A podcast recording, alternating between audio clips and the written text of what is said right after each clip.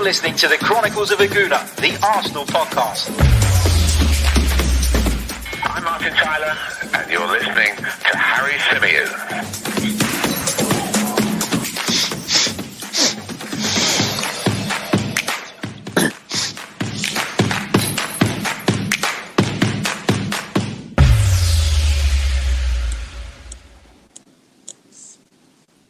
Tottenham get battered everywhere they go.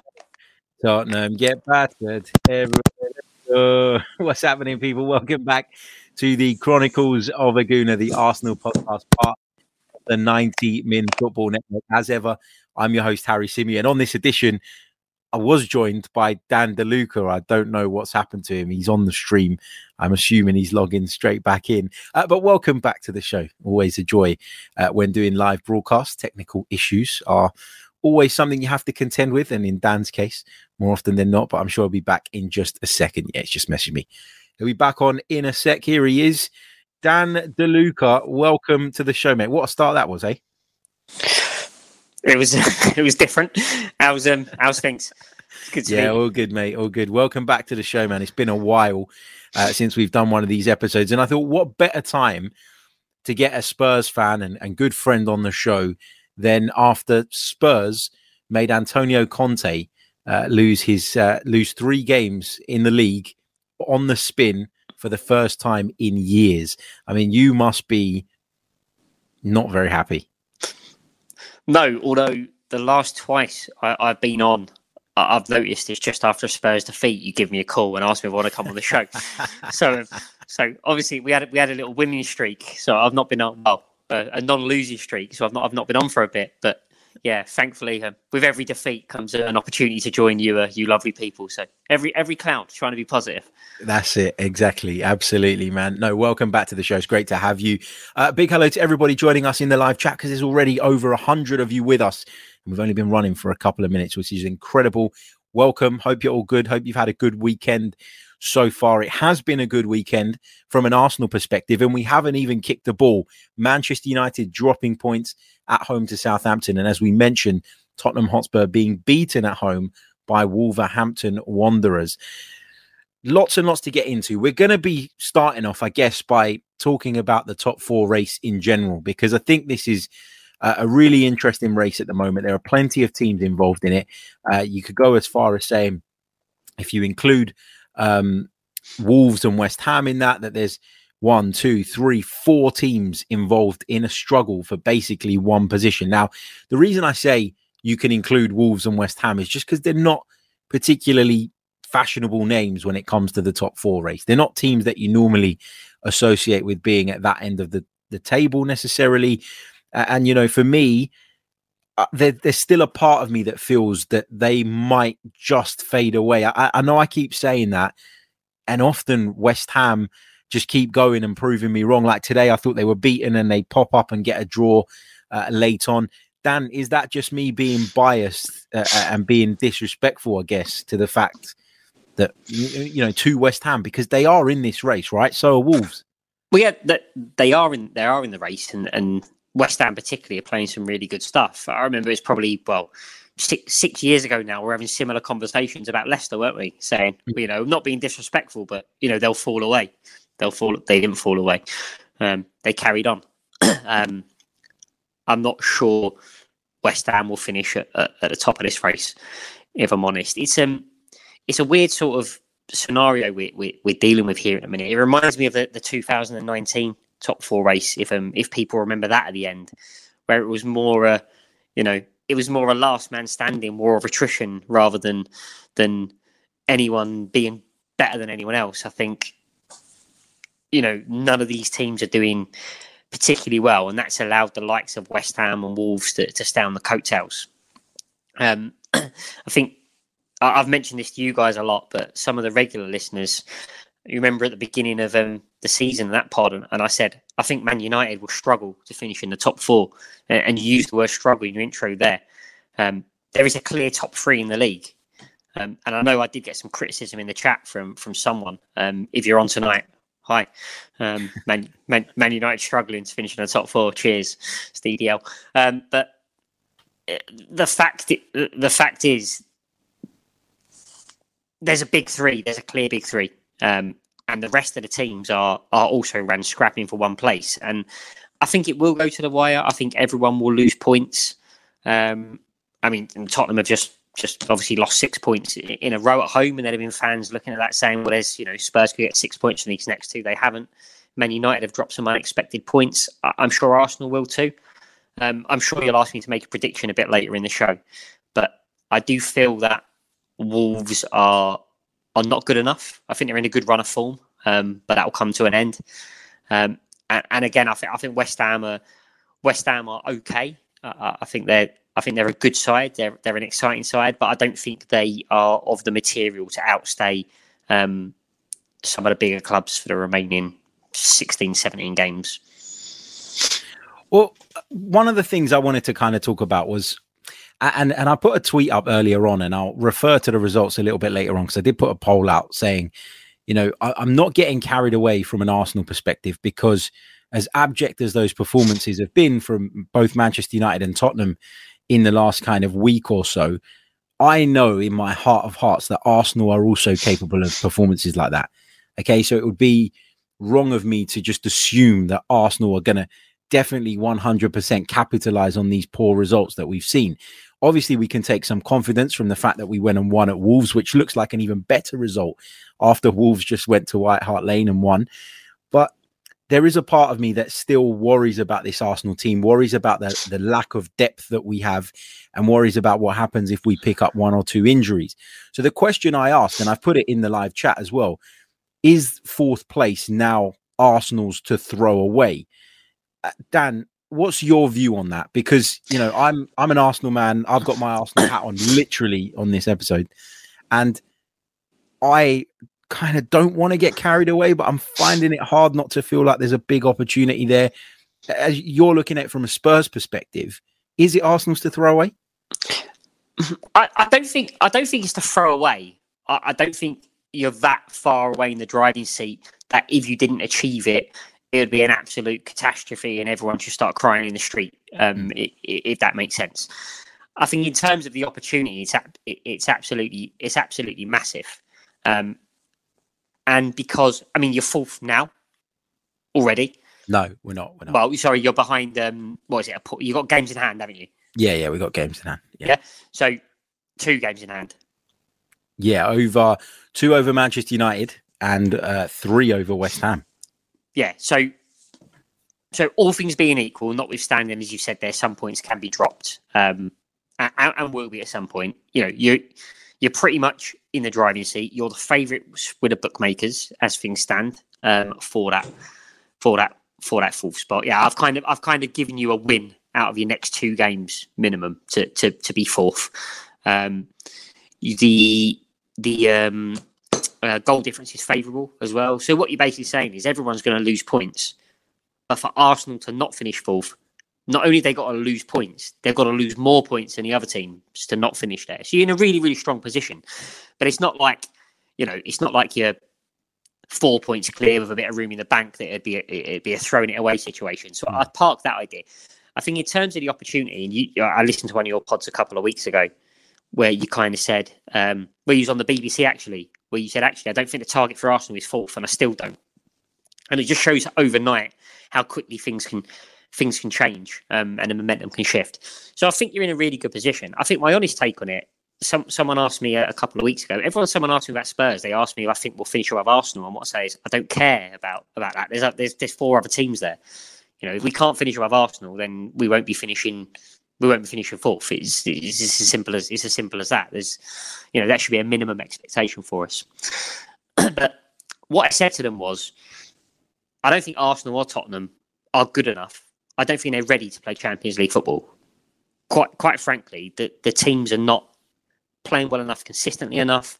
I don't think the players are good enough. Um, I don't think there's enough strength in depth in either side, and I think I think we've seen that a few times.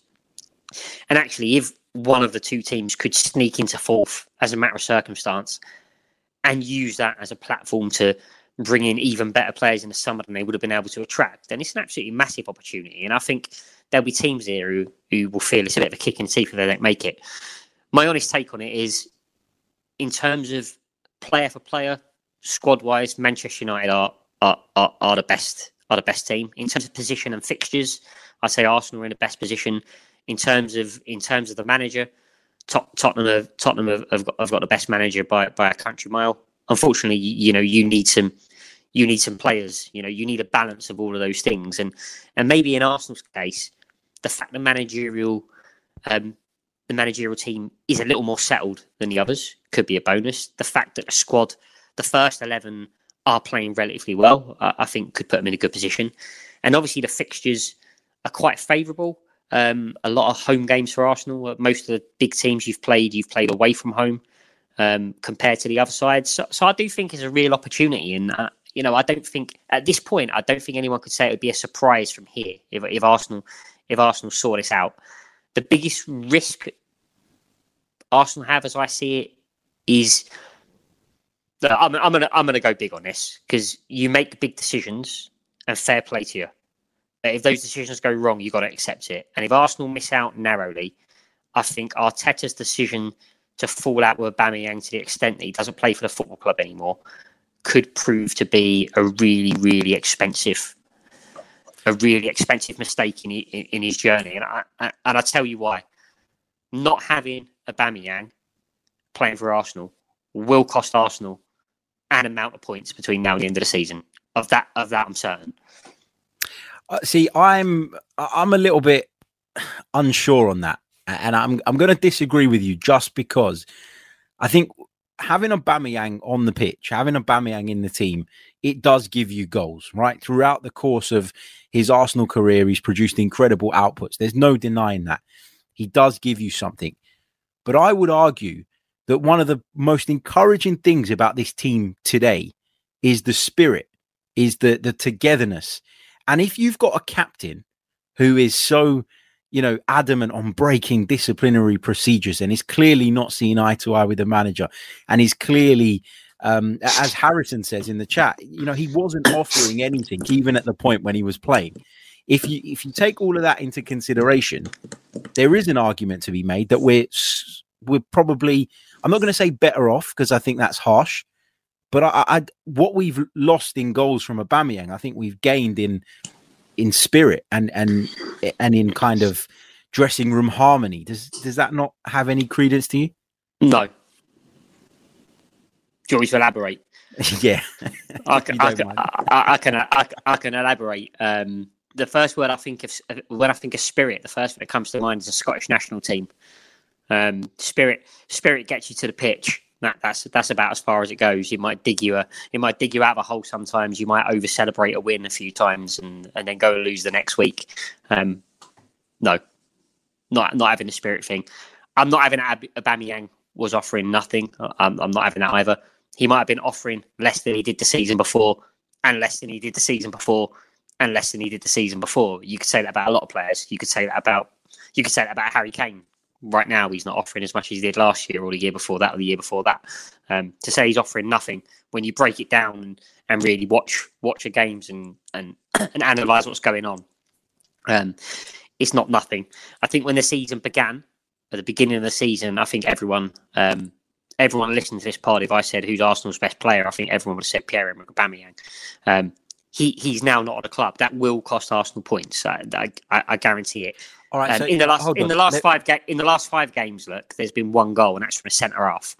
That is an unsustainable position in a top four race unless somebody steps up from somewhere, which might happen. But I, have yet to see it. I've yet to see it at this. Uh, at this Okay, point. so hold on. So, so let me ask you this question. Let's back it up a little bit.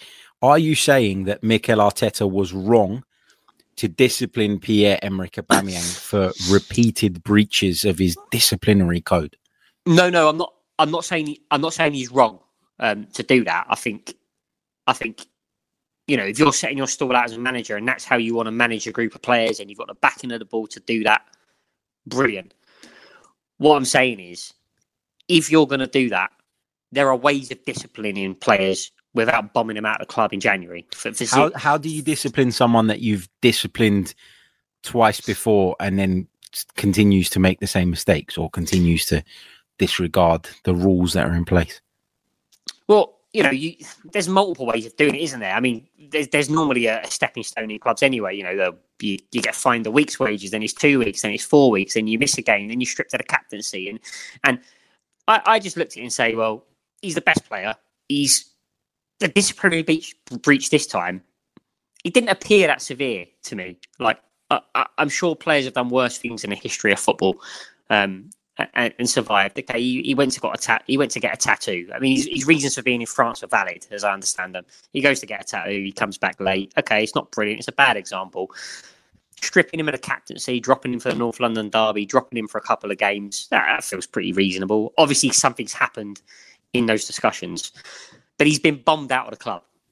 So I'm not saying that's necessarily the wrong decision, but if Arsenal miss out on Europe by two points or three points, that decision for me will be a contributing factor in that. And that's a decision Mikel Arteta is going to have to live with and front up. So, uh, so, see, so, I, so I think there's a difference. There's a difference. There's a difference between doing something that is morally correct and something that is right for the football team you are managed. And I'm gonna I'm gonna upset you now by referring to Kurt Zouma's cat, right? But David Moyes, who I'm not a massive fan of, he he made a he made a really good point in the interview, and he said he said I don't agree with what he did. I don't like what he did. I'm an animal lover. I don't know if he's an animal lover. I've got no idea, but that's what he said. And then he said, but I'm paid here to be the manager of West Ham Football Club. And he starts in my defence because he's one of my best defenders.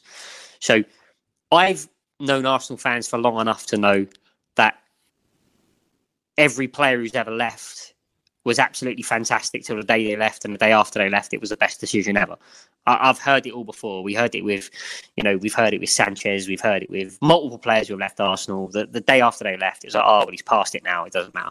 The fact is, the best player has left the football club. Goals have dried up, and you're in a top four race that is winnable. And I just think if you narrowly miss out, Arteta, Arteta should be looking back at that and say, did I really need to bomb him out altogether?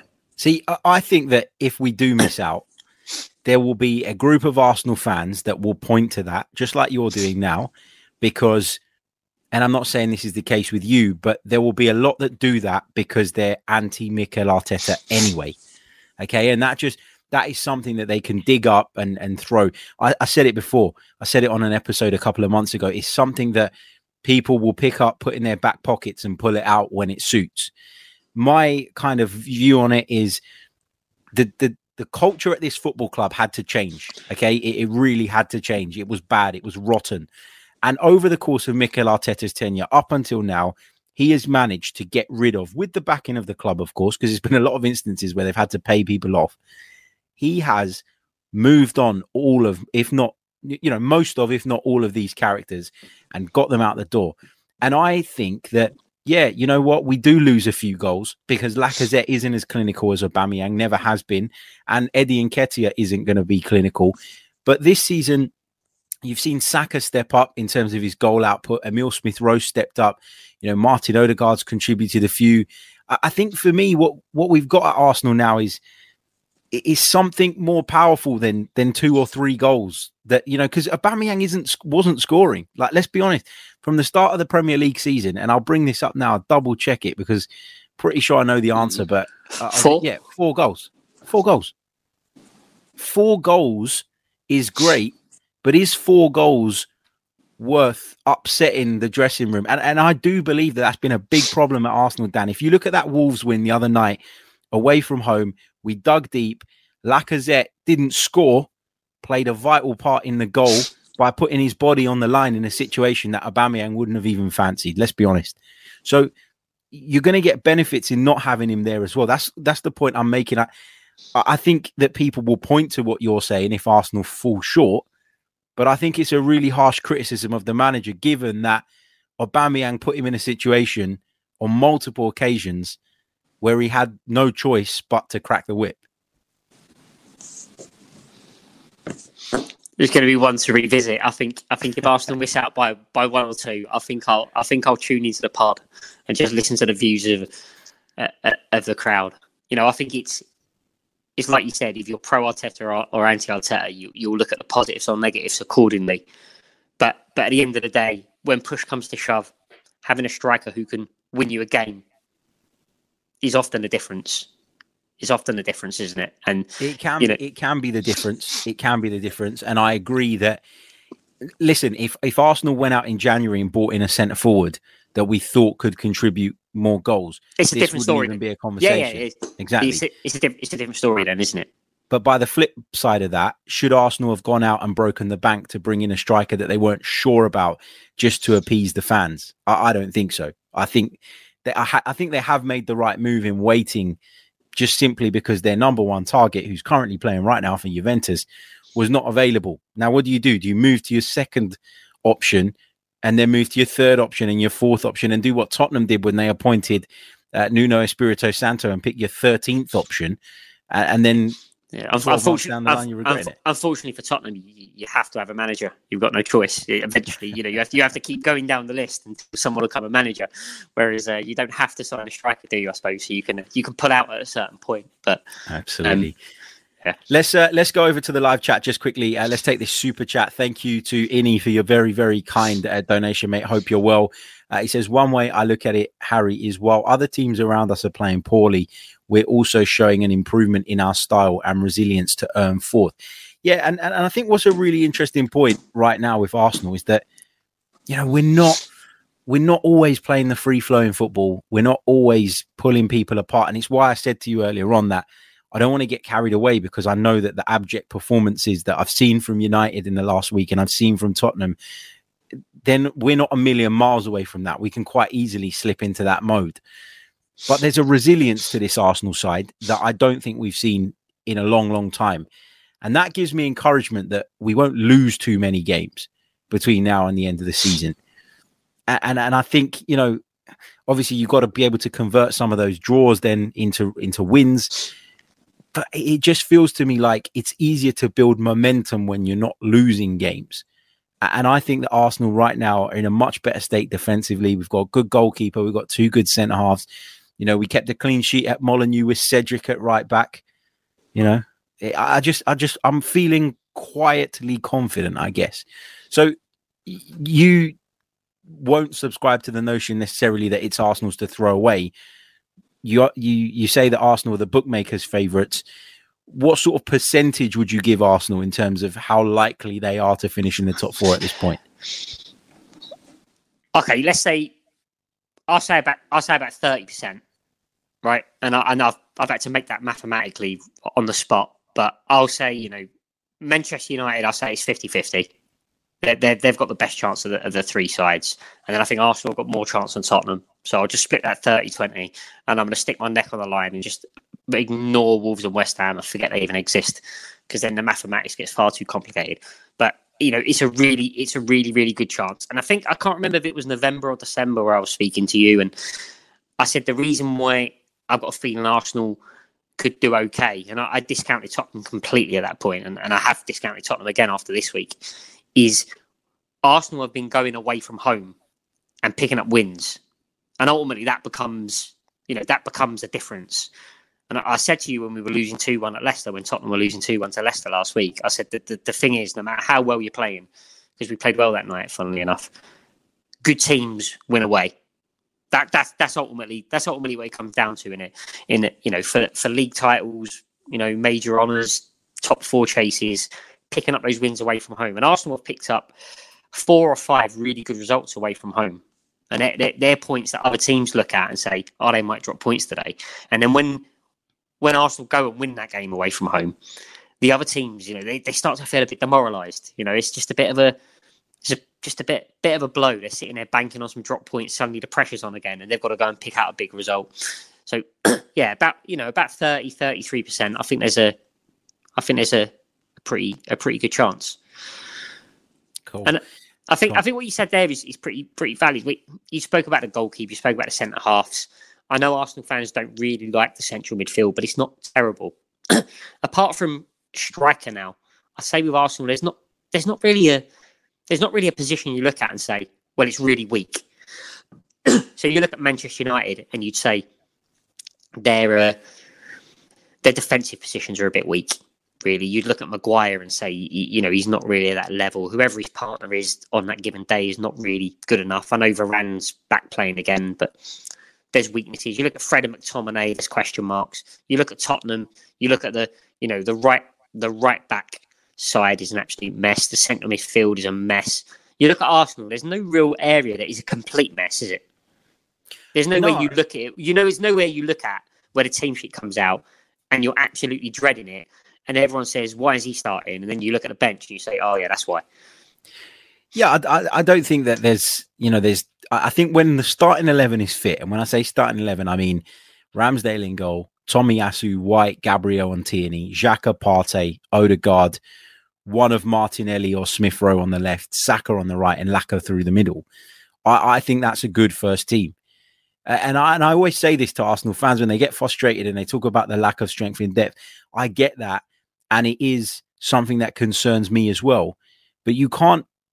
The way to build is to build your starting eleven and then build depth around that. You don't, you know, you don't just keep chopping and changing your starting eleven. You need a settled starting eleven. You identify the type of profile of player you want in each position, and then you go and find able deputies and people that will come in and complement that, and or, or maybe slightly different options. For example, at centre forward, someone who can offer you something a little bit different in a different game state. So I think that you need to settle on your team first, and then you build out. And um and and that's just at the phase we're at in terms of this rebuild.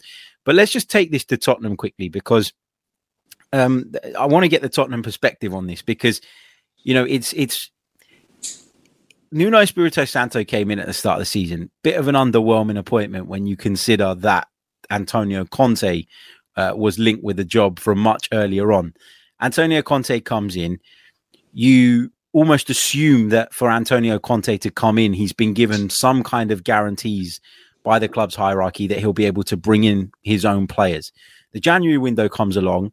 He brings in a few players none of which I think are good enough to propel you to that next level, but a solid squad players, your Kulusevskis, your Bentancurs. And then Antonio Conte starts giving weird interviews like he did during the transfer window and after the game today, where he's saying things like, Well, I'm not used to ch- talking about fourth position because I normally challenge for stuff much higher. And, and he's kind of trying to make the point that this team is nowhere near where it needs to be. Does it feel like just everything from top to bottom is a bit of a mess at the moment because it's all good bringing Conte in, but if you're not going to give him the tools, he can't polish a turd. Yeah, no, it's a, it's it's a big it's a big mess. It's a big mess from top to bottom, and it's um it's an unfixable mess unless you try and fix two or three things simultaneously. You know, we despite what people on this show will think about Jose Mourinho, he came to the club in similar, circumstances. You know, a proven manager with the ability to, you know, rough up some players and scare off some dead wood and with the unwritten assumption that he would be given some money. Otherwise, what was the point of appointing him? That money didn't really materialize. He got some, but not not enough. Um, Antonio Conte, similar elite level appointment, the sort of appointment that the teams who are chat we're talking about in the race for top four, both should have got him before Tottenham. Arsenal should have binned off Arteta the day Conte was available and said, "Yes, please, sir, come and come and sort this out properly." Um, they didn't. Manchester United basically had a vacancy. I know Solskjaer was still in the role, but nobody knew why. He was a dead man walking, uh, and they didn't pull the trigger quick enough. Didn't make any sense. Tottenham have brought him in, and it just all kind of feels like Daniel Levy's hoping that Antonio Conte just because he's won stuff before, he's going to miraculously turn some of these players back into back into top level players anymore. It, it the world doesn't work like that anymore. You know, there's only so much in the modern day a manager can do, in, in, my opinion. You know, we've seen multiple good managers turn up at lesser clubs and not live up to the hype. You've only got to look at Rafa Benitez this year. Rafa Benitez is and has been a top football manager. But if you expect him to turn up at Everton and just miraculously turn Everton into and that followed Carlo Ancelotti, exactly the same. Carlo Ancelotti, uh, five years ago, have said was the best manager in Europe.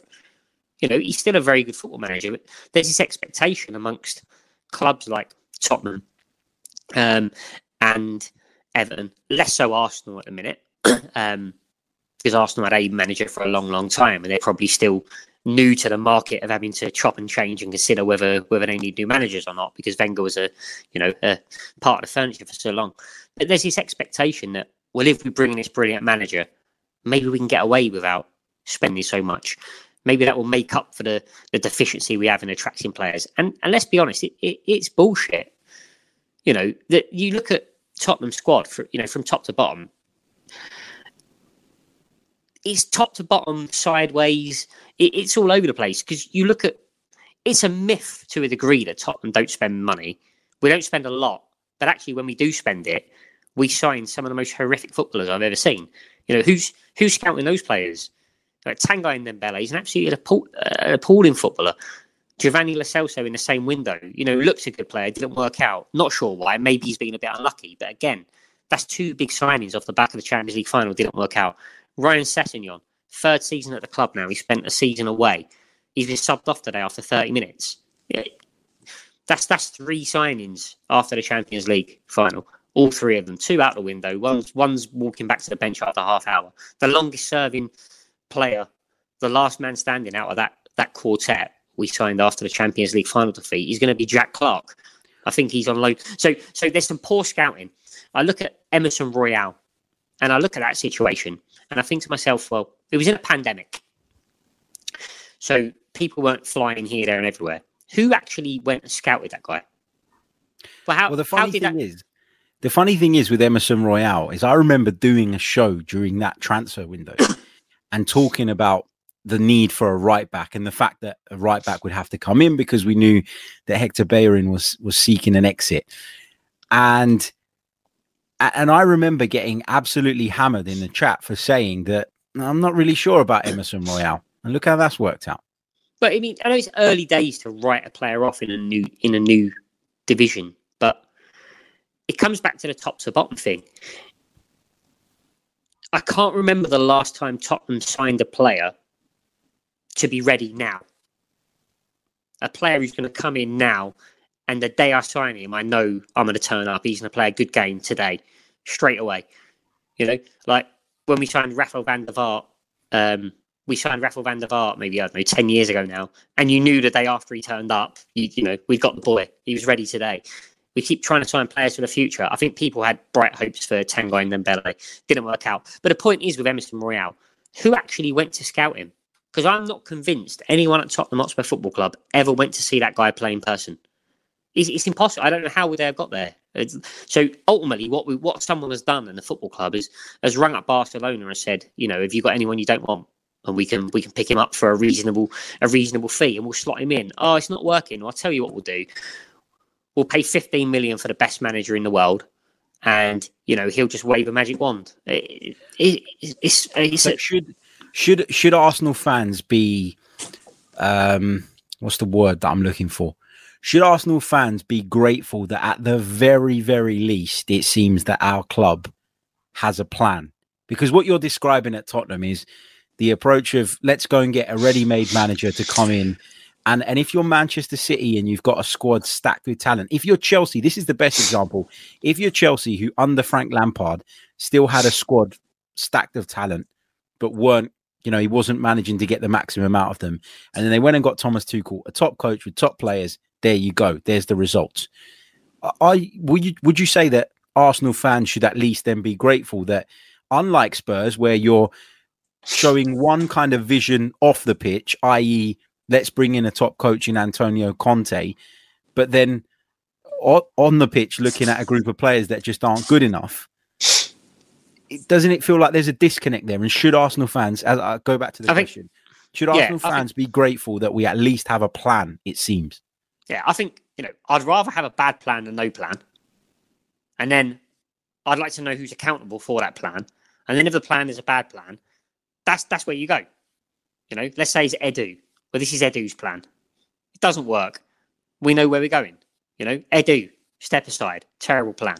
You know, if the manager's allowed to bring in their own players, which you never know who's bringing in players in, in, modern football for, for obvious reasons. And I understand the purpose of a director of football. So you're protecting the club's assets and interests. And when that manager's gone, you don't want him to leave a load of filth behind, which actually is what's happened uh, uh, to, to, to Tottenham to, to a degree. And I think it'll happen again because Conte is going to bring in players he knows, which is fine, and those players will be left there. But whatever. I'd rather have a bad plan than no plan at all.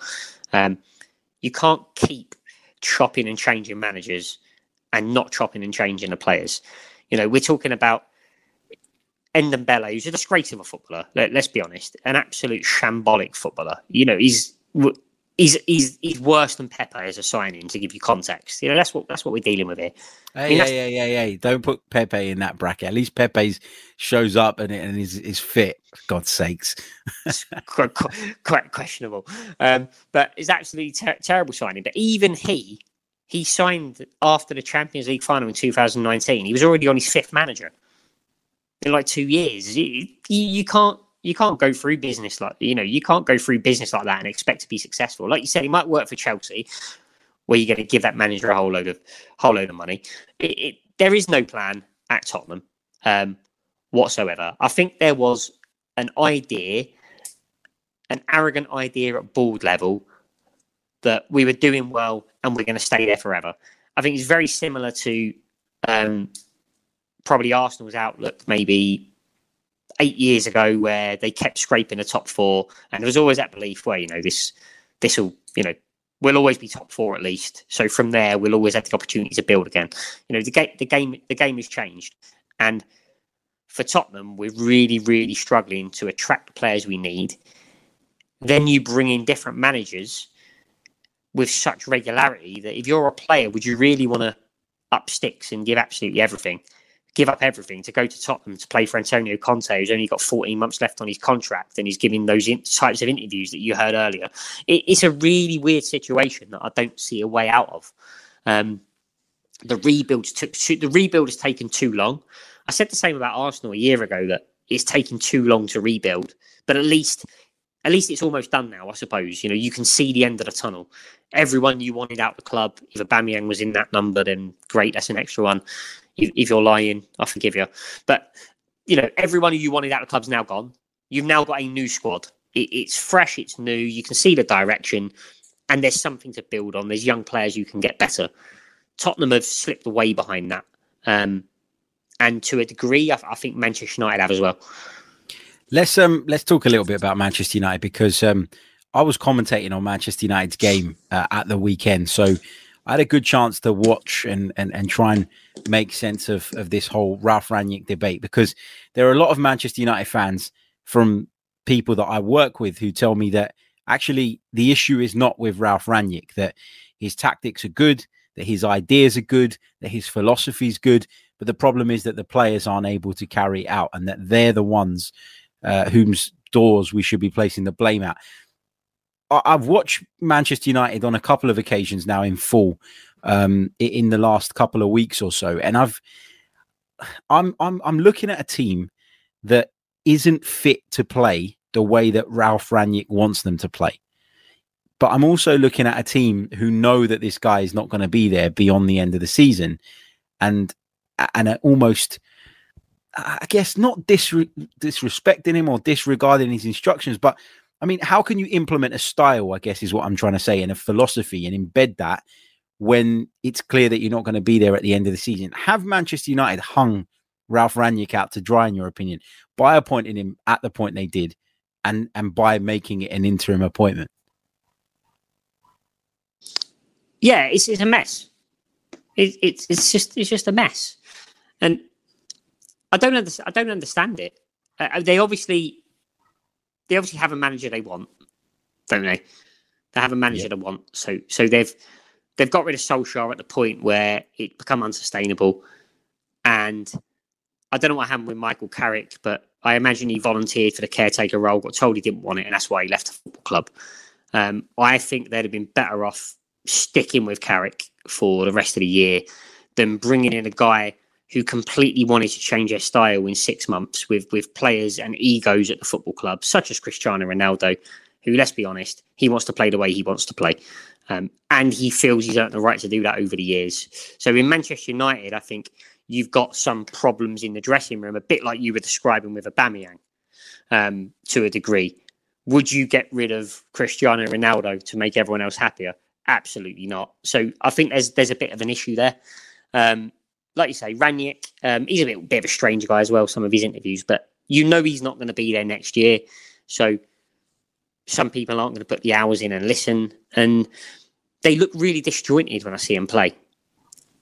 They look So you, you danced around it a little bit there, but is Cristiano Ronaldo a problem for Manchester United? Yeah, he is a problem of sorts, isn't he? He is a problem of sorts. Um, I remember when we spoke on a, on a, on a pod, we was on towards the beginning of the season, and we said, "Well, what's he going to do to the other forwards, the other young forwards?" And I said, "Well, unlucky, absolutely unlucky. You know, if Cristiano Ronaldo comes into a club and you're a young aspiring forward, you've got two choices: you either learn from him or you don't. In which case, you weren't good enough anyway. I think some of the things, by the sounds of it, um, I don't know if I can say this, that Marcus Greenwood, uh, Marcus Greenwood, um, Greenwood's learnt from Ronaldo are probably things he shouldn't have been learning from him, and perhaps he should have been, a, he should have been watching his training ethic. Um, but yeah, he he is a problem, and the reason he's a problem is because he's a star man in the club, but actually he's not the best player. So the star man before that was Bruno Fernandes, wasn't it? I think we can all Yeah. agree on. And Fernandes was pulling the strings and getting his own way and running football matches. Um, Fernandes seems to have dropped off since Ronaldo arrived. And it's all right if young players are dropping off, like getting back to my point where we said young players may drop off because Ronaldo's there.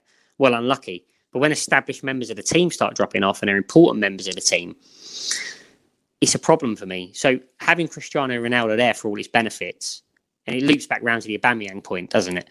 But he is a problem to a degree, and um, I think he's a problem that Rangnick is struggling with, and I think the problem has been that the friction between the two that appears evident to me has prevented Rangnick from stamping his authority on the squad from the outset, and that's why they haven't really moved forward. Um, so it's a really interesting dynamic there, in, in my opinion. I think with um with Cristiano Ronaldo, look, let's not take away anything from the fact that he is one of the greatest players of all time. Yeah, we can all agree with that. We're not gonna, you know, we're not gonna have that debate because it's it's not worth having. You know, I think he's done enough over the course of his career to warrant that kind of that label, that title, if you like. But the problem is with Cristiano Ronaldo is that he is someone who, as as De Luca says, wants to play his way, and as you also said correctly, has earned the right to do that. And it just feels to me like with Manchester United, when I think they're at their best, it's when they're playing direct football. They're playing balls in behind the fullbacks into the channels, and they're using the pace and the explosion, explosion, explosiveness, explosivity. I don't know what the bloody word is uh, of the Rashfords and the Sanchos, and they're getting those guys in behind.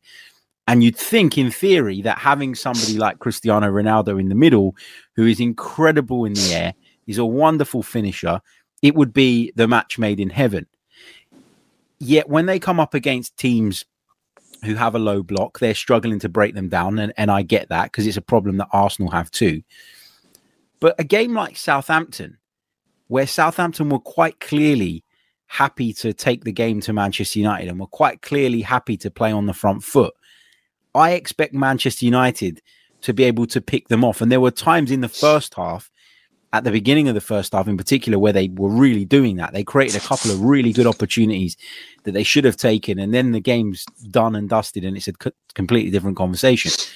But I just think that, I don't know, that there's just, you've got a guy coming in in Ralph Rangnick who's been given a job, and that is to con- to take over this team until the end of the season. What chance does this guy have of changing the culture, changing the way they play, and and dealing with all of the egos that we've talked about when they all know that he isn't the man they wanted, and they all know that the man they want is out there, and they're going to move for him in the But- summer. It's it's just an environment that Yeah, it just can't work, can it? It just can't. No, it, no, it can't, and it and it and it isn't. And this is why. And coming back round to the beginning of the show, when we we're talking about Arsenal and their opportunity, and is it is it theirs to throw away? You look at all these other problems and the other clubs that we're quite rightly being critical of them of at the minute. Tottenham, no plan, very little hope. Manchester United, no one knows what's going on at board level, manager level, player level.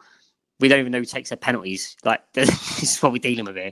And you look at Arsenal, despite all the messes and problems Arsenal have, it seems a, a train of relative stability, doesn't it, compared to those clubs? Yeah. Um, but I just find it strange how how Manchester United were they were able to do it for Ole Gunnar Solskjaer three years ago, um, which ultimately has ended in this problem where we are now because Solskjaer stuck around for far too long. But they had a caretaker manager in Solskjaer who they clearly didn't want. Um, they wanted Pochettino, quite obviously. They all rallied around for Solskjaer, but they won't do it for Ralph Rangnick. And that is where I think the influence of Cristiano Ronaldo is significant.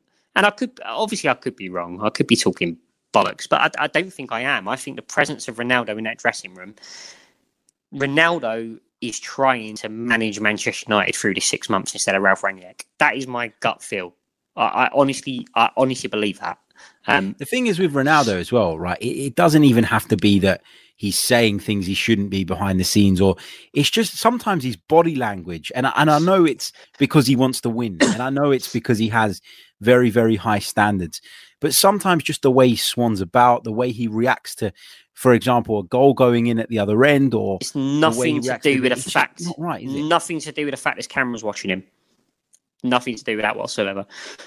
That over the the the.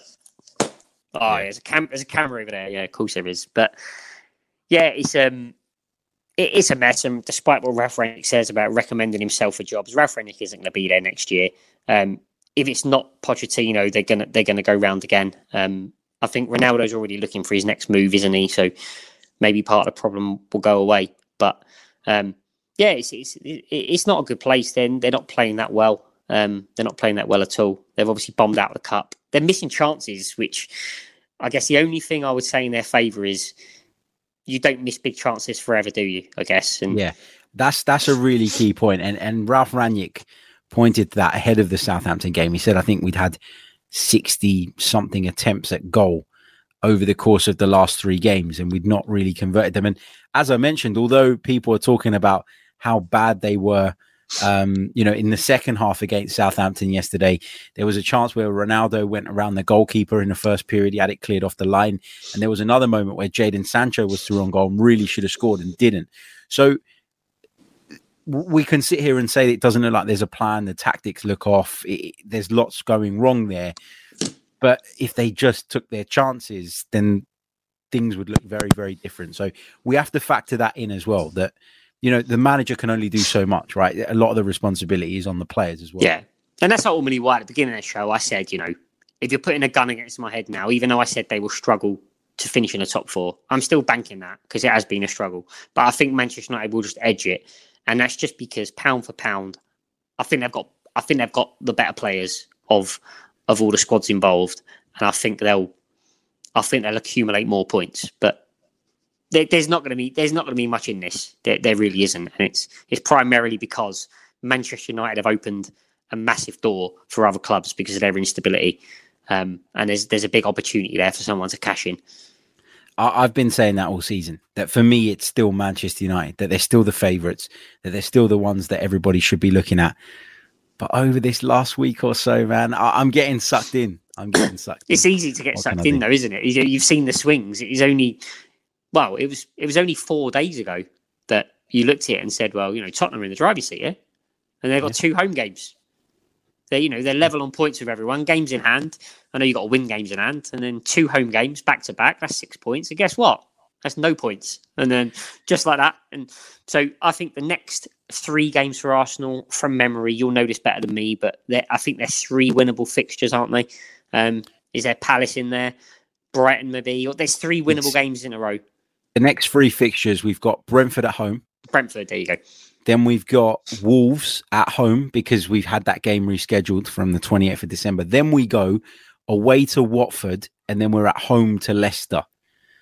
And I'd Yeah, say that Watford and Leicester are winnable games at home. I, I think we can win all of them. Really, You can you can win all four did- as individual games. Hmm. Individual games, you'd expect to win all four.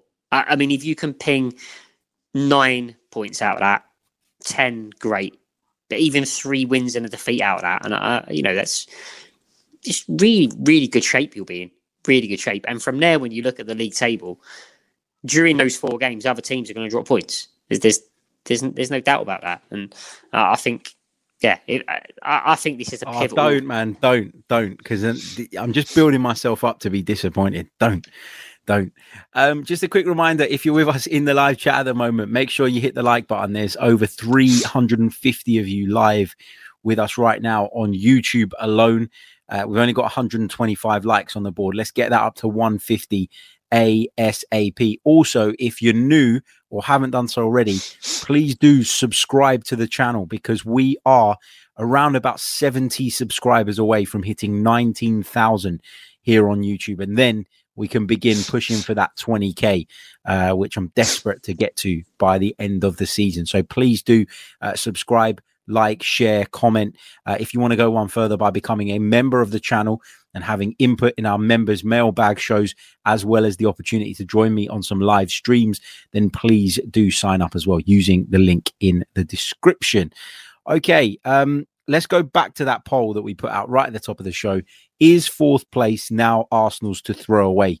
72% of you, 72% of 358 votes saying that it is. So we're Oh, all getting sucked in. We're the all getting belief- sucked in. The belief The is belief. there, but that's what you want, isn't it? That I mean, as Arsenal fans this season, you know, Arsenal and Tottenham have been in similar places for the last three years. Um, that's what you want, isn't it? You want you want something to cling to throughout the season. You want to compete. You want to, you know, you want to have a ticket to the raffle, don't you?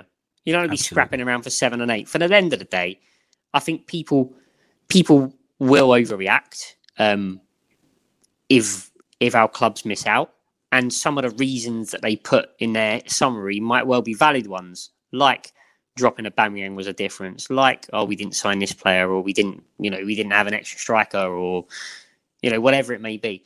But ultimately, to to to be back competing again is is, is where where Arsenal need to be. So I think this season.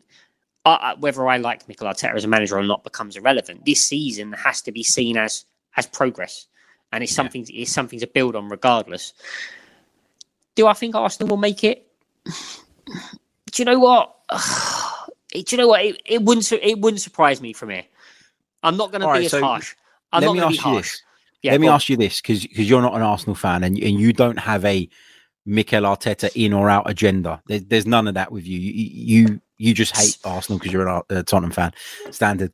But Yeah. you haven't got that you know Arteta in Arteta out thing, which seems to divide our fan base even still. if Arsenal do finish in the top four this season, in terms of percentages, how much of it would you attribute to Arsenal being or, or, or Arsenal's progress? How much of the percentage would you put to Arsenal's progress, and how much of it would be because the teams around us weren't up to scratch? I think. Do you know what? I, I, I think you've got to balance that in in the favour of progress, because because for other teams not to be up to scratch, you still have to be partially ready to capitalise, don't you?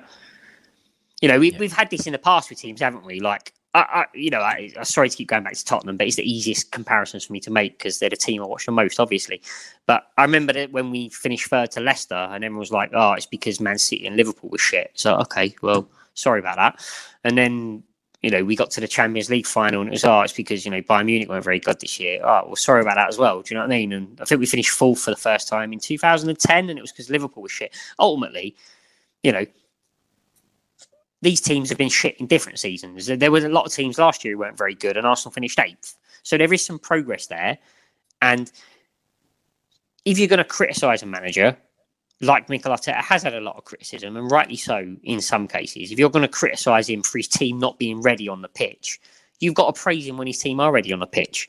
And actually, you know, if you make points comparisons where Arsenal finished this year compared to where the team who finished fourth or fifth last year, how many points they got, I will have a bet with you now. Arsenal will be there or thereabouts on on on the money. So I think You know what? Let's have a look now. Let's have a look now.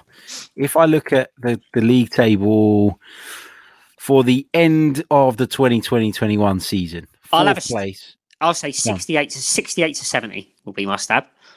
they had uh, Chelsea in fourth, got 67 points. There you go. So, and if you look at Arsenal now, we are on 39 points. Thirty-nine points. So hmm. what's that? That's twenty-eight short. Well, I'll tell you what we can do. We can go back to last season on match week. Well, this is a bit weird because the table's all over the place this season, It's, isn't it? it's, With it's skew. with yeah, it's a bit scary. Okay, so Arsenal have played 22 games now, right? And they've got 39 points. So if we go to match week 22 of last season's table, and we'll only look at Arsenal's points return. Just loading, just loading, loading, loading. The team who ended up finishing fourth, Chelsea, had 36 points. So you're ahead of the ahead of the grain, ahead of the run rate. You got 39. Is that what you said? Uh, yeah. So we're three points ahead of the run rate. Ahead of the run rate. So so Arsenal have improved. I don't like this. You know, when you said I'm not in out, so therefore I don't really care. I just don't Mm. hate Arsenal. You know, I don't even hate Arsenal anymore. I- if I had a choice, I'd rather Arsenal didn't win. Obviously, I think that's. I think you can forgive. I think you think you can forgive me that admission. But at, the end of the day, you have to be prepared to praise the manager if you're happy to have your knives out. And you know, it's not Mikel Arteta's fault that Manchester United have made a mess, but he's got his team ready to capitalise. They're not. They're not sat here today behind Tottenham, behind West Ham, behind well, are behind West Ham because of the games. That they're not behind Leicester like they were last season. They're ahead of those clubs, and they're ahead of those clubs because they've gone out and they've won football matches, and they've won football matches because they've made improvements to the side from last season, and and Mark Mikel Arteta has contributed to that. So I think I think he I think he you know he'll be sixty to seventy percent because he's got his team ready to to compete. Um, and you know, fair play to him for that because he hasn't had the easiest run as a manager, um, but he's stuck at it. Looping back round to the beginning with the Aubameyang thing, he's been true to his principles. He's bra- he's backed himself. He's backed his philosophy, and you know he's making he's making forward strides. So, you know, credit credit to him for that at least. At least. Good stuff. Lovely point uh, to leave the podcast on. Uh, Dan, always uh, great to have you, mate. Always good to get uh, a different view. Always great to get uh, a Tottenham view after they lose, of course. Uh, just a quick reminder once again. You can ring me next. You can ring me next week as well because we've got Man Yeah, City because you got Man City. Love Yeah. you on Monday. as uh, as uh, Eli says, uh, please subscribe, guys. Let's get Harry to 19k tonight. Look, the quicker we get to 19k here on YouTube, the quicker we can push towards 20,000 uh, on this platform. So uh, please do uh, subscribe to the channel if you haven't done so already. Make sure you hit the like button. Uh, Dan, are you still on Twitter? Because you seem to be on and off it. I can't keep track anymore. No, I, I made some. Um, I made some comments that um, violated one of Twitter's policies, and um, and uh, I, I I don't know what it was to be honest. It, it was nothing to do with football. Um, I took issue with. Um, I took issue. You know those people uh, reunite Britain. They start gluing themselves to the roads. oh yeah, yeah, yeah. Yeah, so I took issue with one of those one of those people, and um, yeah, Twitter Twitter didn't like it. So I'm not on Twitter at the minute. Um, current, I'm cur- I'm cur- Won't be allowed back on ever. yeah, I'm. Cur- it wasn't that bad, but I'm currently having a standoff. They wanted me to like send in like you know, 107 things to reactivate my account, and I just thought to go through that just to get abused by Arsenal fans, it just feels like a, feels like a lot of effort. I can come I can come on here and, and, and do that instead. So that no, that gluing themselves to the road stuff was a bit was a bit weird, wasn't it? yeah, I, I, weren't, I weren't too happy with that, and um, they had, they had one of their guys on with a really long beard, and he just he just annoyed me. So so apologies, but yeah, hopefully I'll uh, I'll get round to. I'll get round to coming back on soon, and uh, I'll uh, I'll share my handle with you once more. He'll be back one day. Anyway, we're going to leave it there. Uh, thank you all so much for tuning in. Lots of you live with us tonight. Lots of you, I'm sure, will be watching this or listening to this back later on. Uh, so thank you for your continued support. Until next time, take care of yourselves and stay safe and uh, up the Arsenal.